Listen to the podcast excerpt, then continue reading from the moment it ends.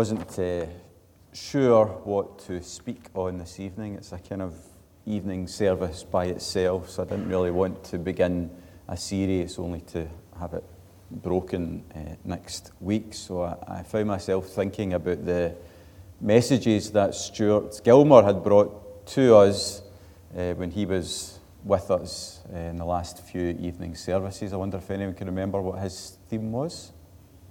Peace, well done. That's the only thing I'm going to ask you to respond to so you can relax. Peace. Peace with God, peace with others, and peace within flowing from, from that. And so I thought to myself, well, what naturally flows from peace? What would be a natural next thing to reflect on together? And it didn't take me long to come up with rest. I have a, a as you know, a nine year old and a three year old in the house. And for me, a moment's peace is a moment's rest. And you need to take them when you can get them. So the next question is, and you don't need to shout out, don't worry. The next question is, what would the obvious biblical passage be if you wanted to speak on rest? So maybe you might think Psalm 23, I read it a few moments ago. The Lord's my shepherd. I'll not be in want. He makes me lie down in green pastures. He leads me beside quiet waters. He restores my soul. That's rest, isn't it? As a good shepherd leads us to places of rest and refreshing as we trust and follow Him. Maybe the most obvious New Testament passage would be, we can click on here. We're having some issues? No?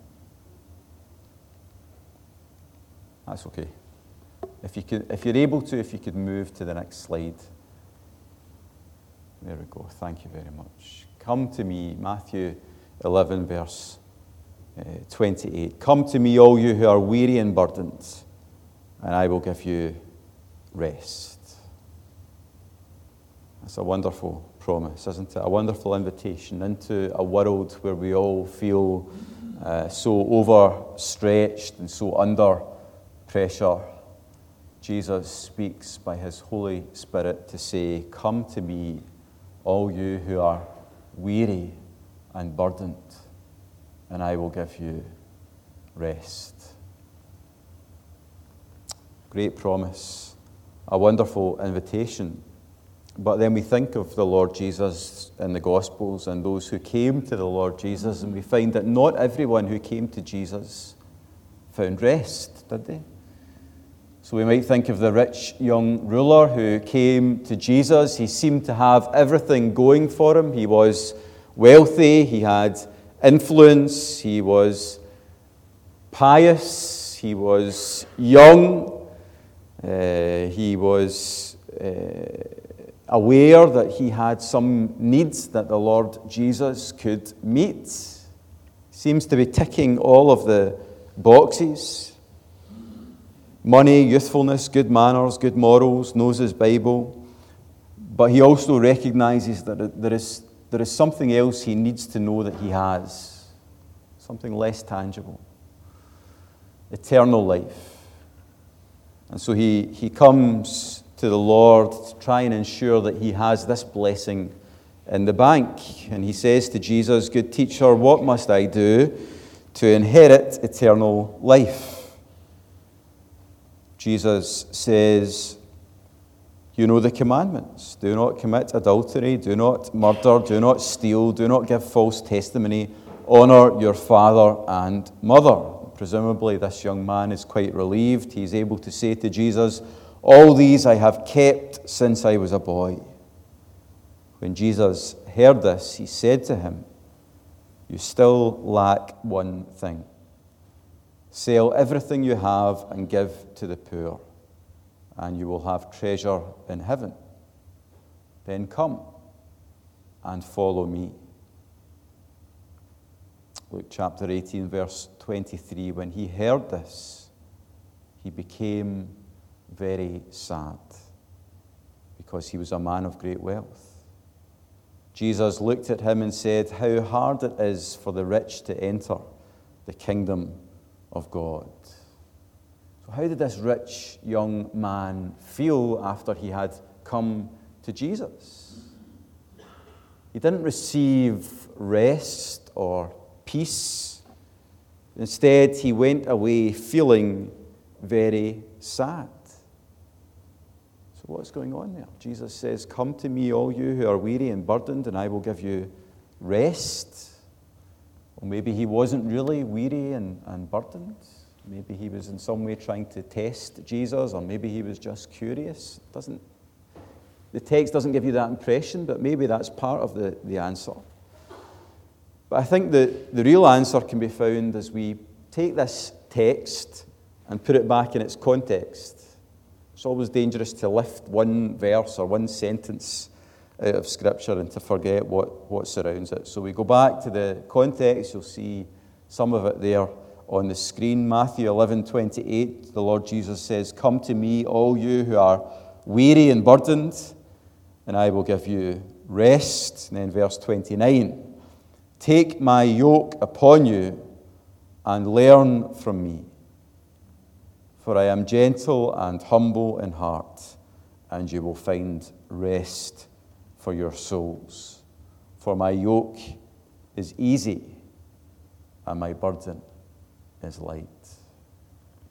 Come to Jesus, but come to Jesus on his terms. Come to Jesus, but come to him and learn from him. Come to Jesus, but come to Jesus and take his yoke upon you. You cannot come to Jesus on your own terms to find the rest that he offers. Jesus refuses just to be an interest or a hobby, uh, some kind of bolt on extra to your life, which actually doesn't make any real difference to the way that you live your life. Jesus refuses to be a, a, a safety net just in case this is all true. Having come to him, you must take his yoke upon you and learn from him to receive his rest. His rest. And that's where the young ruler went wrong. The cost of following Christ was too much as far as he was concerned. And so many have fallen at the same hurdle. I'm sure I have quoted Dietrich uh, Bonhoeffer before, a German who was martyred towards the end of the, uh, the Second World War for his faith in Christ and his, his obedience to Christ at a time where most of the church in Germany uh, just bowed the knee to the, the Nazi regime which surrounded it. Uh, he and others refused to do that, and uh, he, was, he was murdered for that decision. And he said very famously, When Christ calls a man, he bids him come and die. And that is still true today. When Christ calls a man or a woman, he bids him or her to come and to die, to die to self and to live to God. Having come to Christ, you must take his yoke upon you and learn from him. What this rich young man wanted was Jesus to pat him on the back to affirm him, to tell him how well he was doing, and to send him on his way.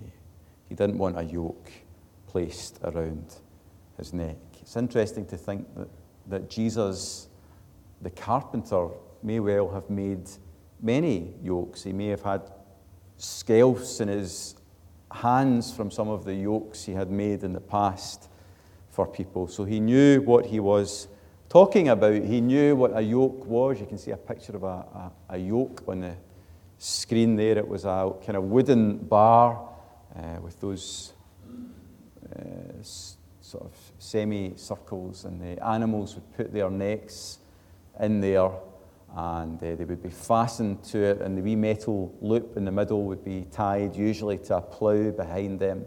And as they walked together, uh, this yoke would help bear the burden of the weight of the plough as they moved forward together.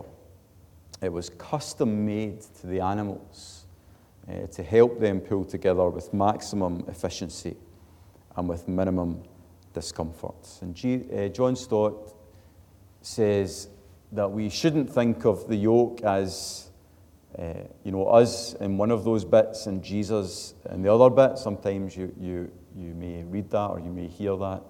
Uh, as I can see the, the comfort that could be found in thinking that, but rather Jesus is the farmer uh, who faithfully leads us forward and enables us uh, to bear the burden that we must bear with maximum efficiency and minimum discomfort.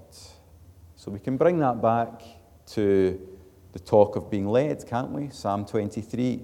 He makes me lie down in green pastures. He leads me beside quiet waters. He restores my soul. He guides me in paths of righteousness for his name's sake.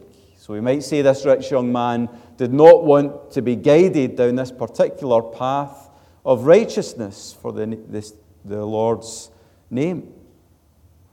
Here is a key question, though, that I want to reflect on together this evening.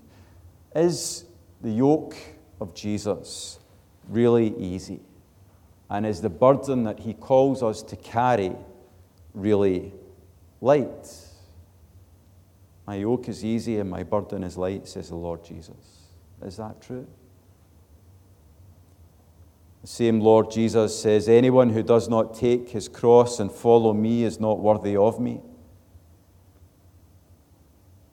Whoever finds his life will lose it, and whoever loses his life for my sake will find it. Blessed are you when people insult you, persecute you, and falsely say all kinds of evil against you because of me. You will be betrayed even by parents, brothers and sisters, relatives and friends, and they will put some of you to death. Everyone will hate you because of me. Picking up my cross, dying to myself, persecuted, hated even by those I love. Jesus says, My yoke is easy my burden is light. And maybe you feel that tension this evening. Maybe you have come to this place, you have come to church feeling that his yoke is hard and his burden is heavy. Well, let's think for a moment about the alternative. Let's think about what else is on offer for those who heard Jesus uh, saying, speaking these words for the first time. Let's think firstly about the yoke of the Pharisees, the yoke of morality and religious rules and comparison with other people. The Pharisees spent their time trying to earn the favor of God by the good things that they did and the bad things that they did not do. And they had a whole host, a whole list of rules and regulations and boxes to tick. That is what life was all about for them. They had 600 things that you were not allowed to do on the Sabbath, 600 things that they classed as being work. One of them was to pick up a mat. And so you, you, you remember the story where a man uh, is unable to walk for 38 years, begging by the same pool day after day after day. He meets the Lord Jesus Christ and he is healed. He has restored those legs which have uh, not carried any weight for all those years, suddenly uh, find strength, and up he gets, and he picks up his mat, and the reaction of the Pharisees and the scribes to rebuke this man, to try and rob him of the joy that he experienced in that moment. Why? Because it was on their list of rules.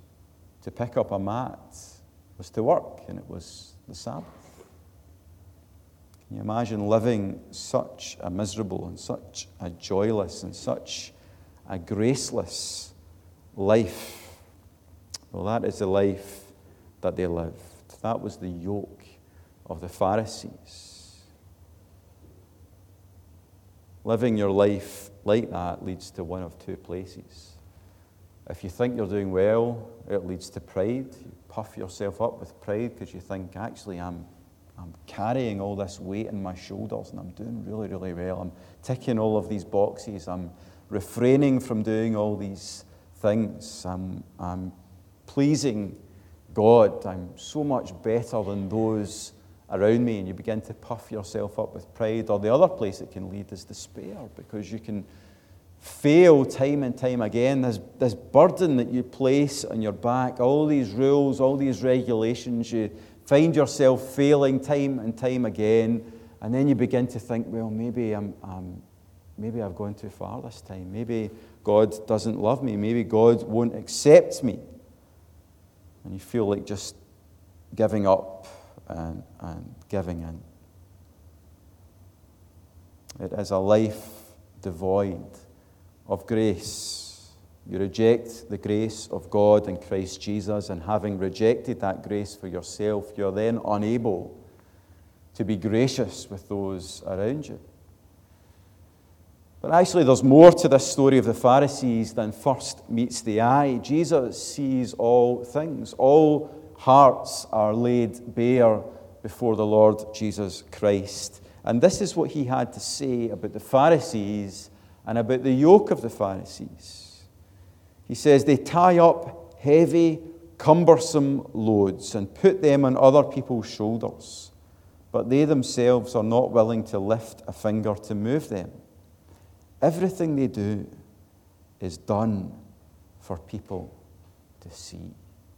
Everything they do is done for people to see.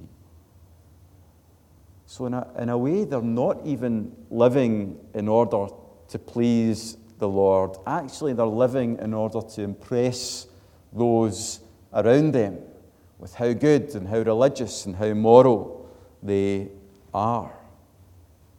Everything they do is done for people to see. They love being able to look down on others the Samaritans, the tax collectors, the sinners. They love to be able to look down on others and to have others look up at them. They love their fancy gowns. They love their tassels and their titles. I remember when I had uh, first come to Airdrie, you'll maybe notice that if there's mail addressed to me, it usually gets put in that, that table before a Sunday morning service. And I, uh, it was early on in my, my time here, and I sat down, and there was a letter in a yellow envelope. And I've never had a letter in a yellow envelope before, so I was intrigued, and I opened it up, and it was a letter from uh, Alec, Alec or Alex Neil, the politician at the time. I think he was just giving up his duties or something. And he'd obviously printed out this letter for church leaders and community leaders. And I remember thinking, that's amazing. The paper. If you've ever wondered why your MP's expenses are so high, it's the paper. It's so thick. And it had this kind of watermark in it, and then the Houses of Parliament thing embossed on the top, and you just open it and you just feel this sense of importance begin to flood over you. You think, wow, I've arrived now. An MP has written to me from London, and look at the paper. You think I can stick Rev before my name, and it can be BD Hons after my name, and you think, oh, I'm an important community leader. and I'm going to walk down Graham Street. Don't know the street very well, don't know any of the people yet, but I'm going to walk down. I'll maybe get a dog collar and a, a gown, cape, cassock and I'll walk down there saying, Nice to meet you all. My name's Reverend Ross Murphy, BD Hons. Just uh, want you to know that although I don't know you yet, I'm now an important community leader. You know, titles and tassels, gowns and robes, and, you know, all of these things. That was the life of the Pharisee. Wanting to look down on others and to be looked up at by those that they met. You might compare it to the, the school. I don't know if your school was the same as my school, but we had an imaginary league table, a kind of pecking order, and you knew roughly where you were on that table. I was quite close. That's the top, I was quite near the carpet. Not quite on the carpet, but not far off it. and you knew roughly where you were in this imaginary, unwritten table. You knew how you could speak to people who were about your level. You knew how you had to speak to people above you, and you knew what you could do to people who were beneath you on this imaginary table. Well, the tragedy is, most of us, when we leave school, we leave that thinking, that mindset behind us, but some people don't. Some people still live their lives with these imaginary tables, this kind of pecking order, and they love to be able to look down on those around them. They love to clamber up as high as they can. They think they can clamber up higher by putting other people down. And at least this kind of miserable, joyless, graceless life always trying to bring other people down in a, a, a vain attempt to lift themselves up.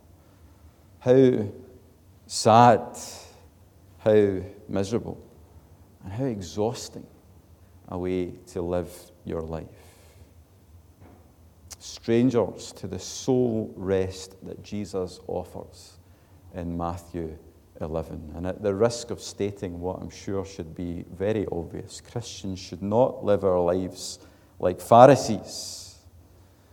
The lives that we live should not make us look like we are strangers to the peace and to the grace and to the rest of Jesus, to the love and the acceptance that God offers to all who trust in Jesus and follow him as Lord and Savior.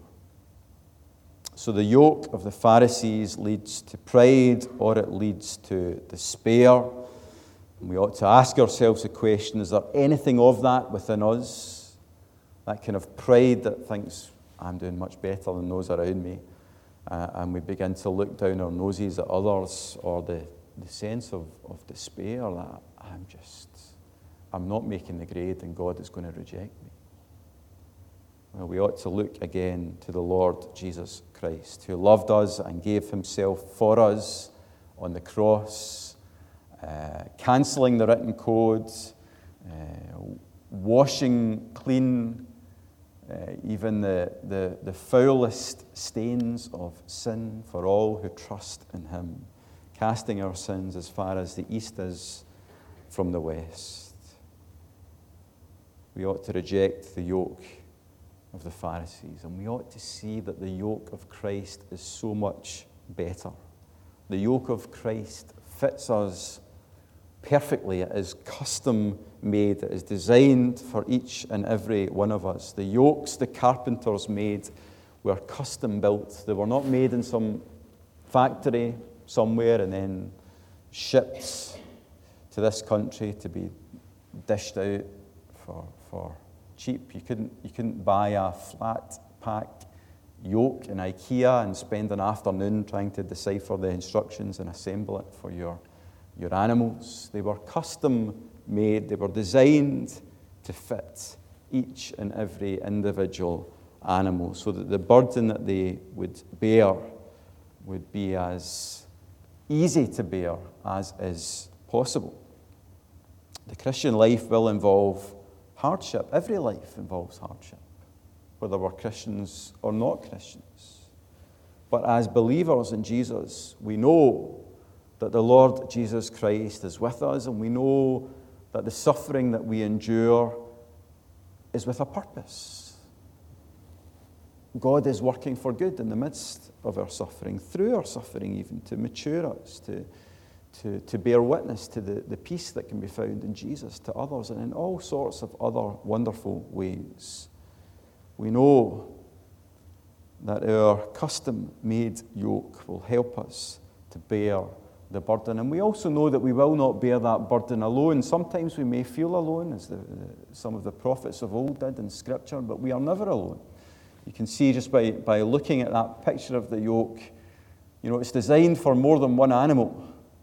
Uh, and we always ought to remember that we are never alone in the Christian walk. Even when it feels hard and heavy, we have brothers and sisters in the Lord Jesus Christ to support us, to, to, to take some of the weight from our shoulders as we journey on with our Lord. We will find the grace of the Lord Jesus Christ to be sufficient for the day that we are in.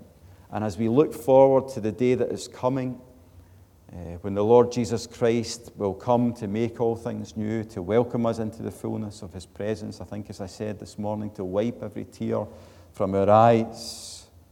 We can say with the Apostle Paul, our light, momentary troubles are achieving for us an eternal glory that far outweighs them all. So we fix our eyes not on what is seen, but what is unseen.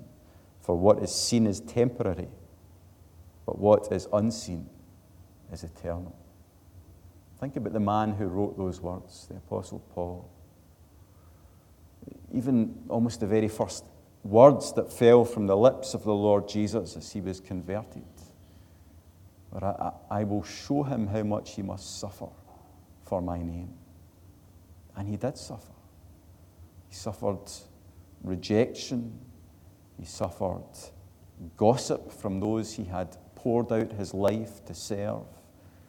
He suffered beatings. He suffered imprisonments, shipwrecks. He suffered. And he is able to say, in the face of all of that suffering, our light and momentary troubles are achieving for us an eternal glory that far outweighs them all. In this world, you will have troubles. But the Lord has conquered all of these things. The Lord is victorious, and He is with us as we bear this burden. He will lead us on, and He will use the burden that we bear for good. You think again of the, the yoke and the plough that the animals would have uh, carried along with them. They may not have realized what they were doing at the time, but as they walked forward, the, the, the plough was churning up the ground behind them, ready for the seed to be sown, and in due season for the farmer to gather to himself a harvest. Some of our sufferings, though we may not see it at this point in time, they are preparing the ground for the seed to be sown and for the Lord whom we love in due season to gather unto himself a harvest. The yoke of Christ fits, and the yoke of Christ frees. It frees us to be loved and to be accepted by the grace of God, not by our goodness, not by how much we work, not by the things that we do and the things that we don't do.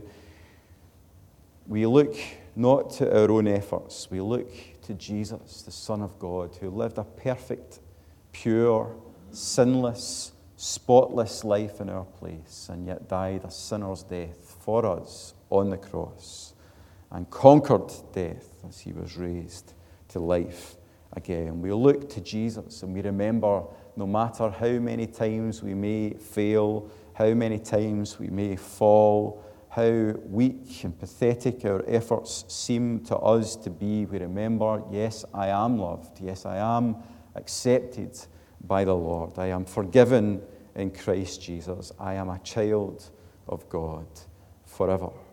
It frees us to know that acceptance, that security in the love of God. And it frees us to know that the burden we will carry will bring forth fruit. It is not pointless, it is not purposeless. Our pain is used by God for good and for His glory. The burden that we are carrying is leaving a legacy behind us. You might say, well, you've convinced me up to a point. I don't want to live with the yoke of the Pharisees round my neck, but neither do I really want to live with the yoke of Christ round my neck, trusting Him, following Him, obeying Him. I'd rather live free, thank you very much. It's 2018 now. Uh, I, I don't want a yoke around my neck. I'm going to live my own life, my own way. Those days are gone. We can be free. To thine own self be true. That is the motto that I will live my life by. Or trust in your heart. Facebook says it. Uh, Disney says it. Hollywood says it. Just trust in your own heart. Find your own path. That's the way that I'm going to live my life. That is where I will find rest and peace and joy. But the Bible consistently warns us of the foolishness of trying to live our own way. There is no true freedom for those who try to live as their own Lord. Solomon says in Proverbs, Those who trust in themselves are fools, but those who walk in wisdom are kept safe. Jeremiah says, The heart is deceitful above all things. And Jesus says, The one who sins is a slave to sin. How free is a slave? He who sins is a slave to sin, and there is no rest for the wicked. That's why we see those who are supposed to have everything, or who do have everything that is supposed to bring peace and rest and joy and comfort and ease. We see these people who have got fame and uh, celebrity and influence and power and money beyond our imagining, and yet they are just tormented. They are consumed often with a sense of despair. I remember listening to a successful musician uh, being interviewed once, and he said, I worked so hard, I sacrificed so much to get to the very top, and eventually I got to the very top, and I found there was nothing there. And that really struck me that there are people giving their whole lives to something that will just lead, if they ever get there, to a sense of emptiness and despair. Where do you look to find the rest and the peace that we all long to find? Do you look to morality, kind of league table between you and those around you, to religious rules and regulations and rituals? Do you look inside to yourself, or do you look to the Lord Jesus Christ, to the one who knows you perfectly, to the one who can custom fit your yoke so that the burden you bear is as light as it possibly can be, so that you can be assured that as you bear that burden, it will be uh, ploughing the field behind you, as it were. It will be preparing a legacy uh, for a harvest to come? Do you look to the one who loves you completely and will lead you to places of rest and refreshing and also to paths of righteousness for his name's sake? Each of us are designed, we are built with a craving, with a longing for peace and for rest. And my prayer is that we would be granted grace to trust Jesus and to keep trusting Jesus when he says to us, Come to me, all you who are weary and burdened, and I will give you rest. Take my yoke upon you and learn from me, for I am gentle and humble in heart, and you will find rest for your souls. For my yoke is easy and my burden is light. It is in following the Lord that we find true freedom. And it is in working for the Lord that we find true rest. So let's take a moment just to be quiet in the Lord's presence, to be still and to know that He is God. And we will pray together.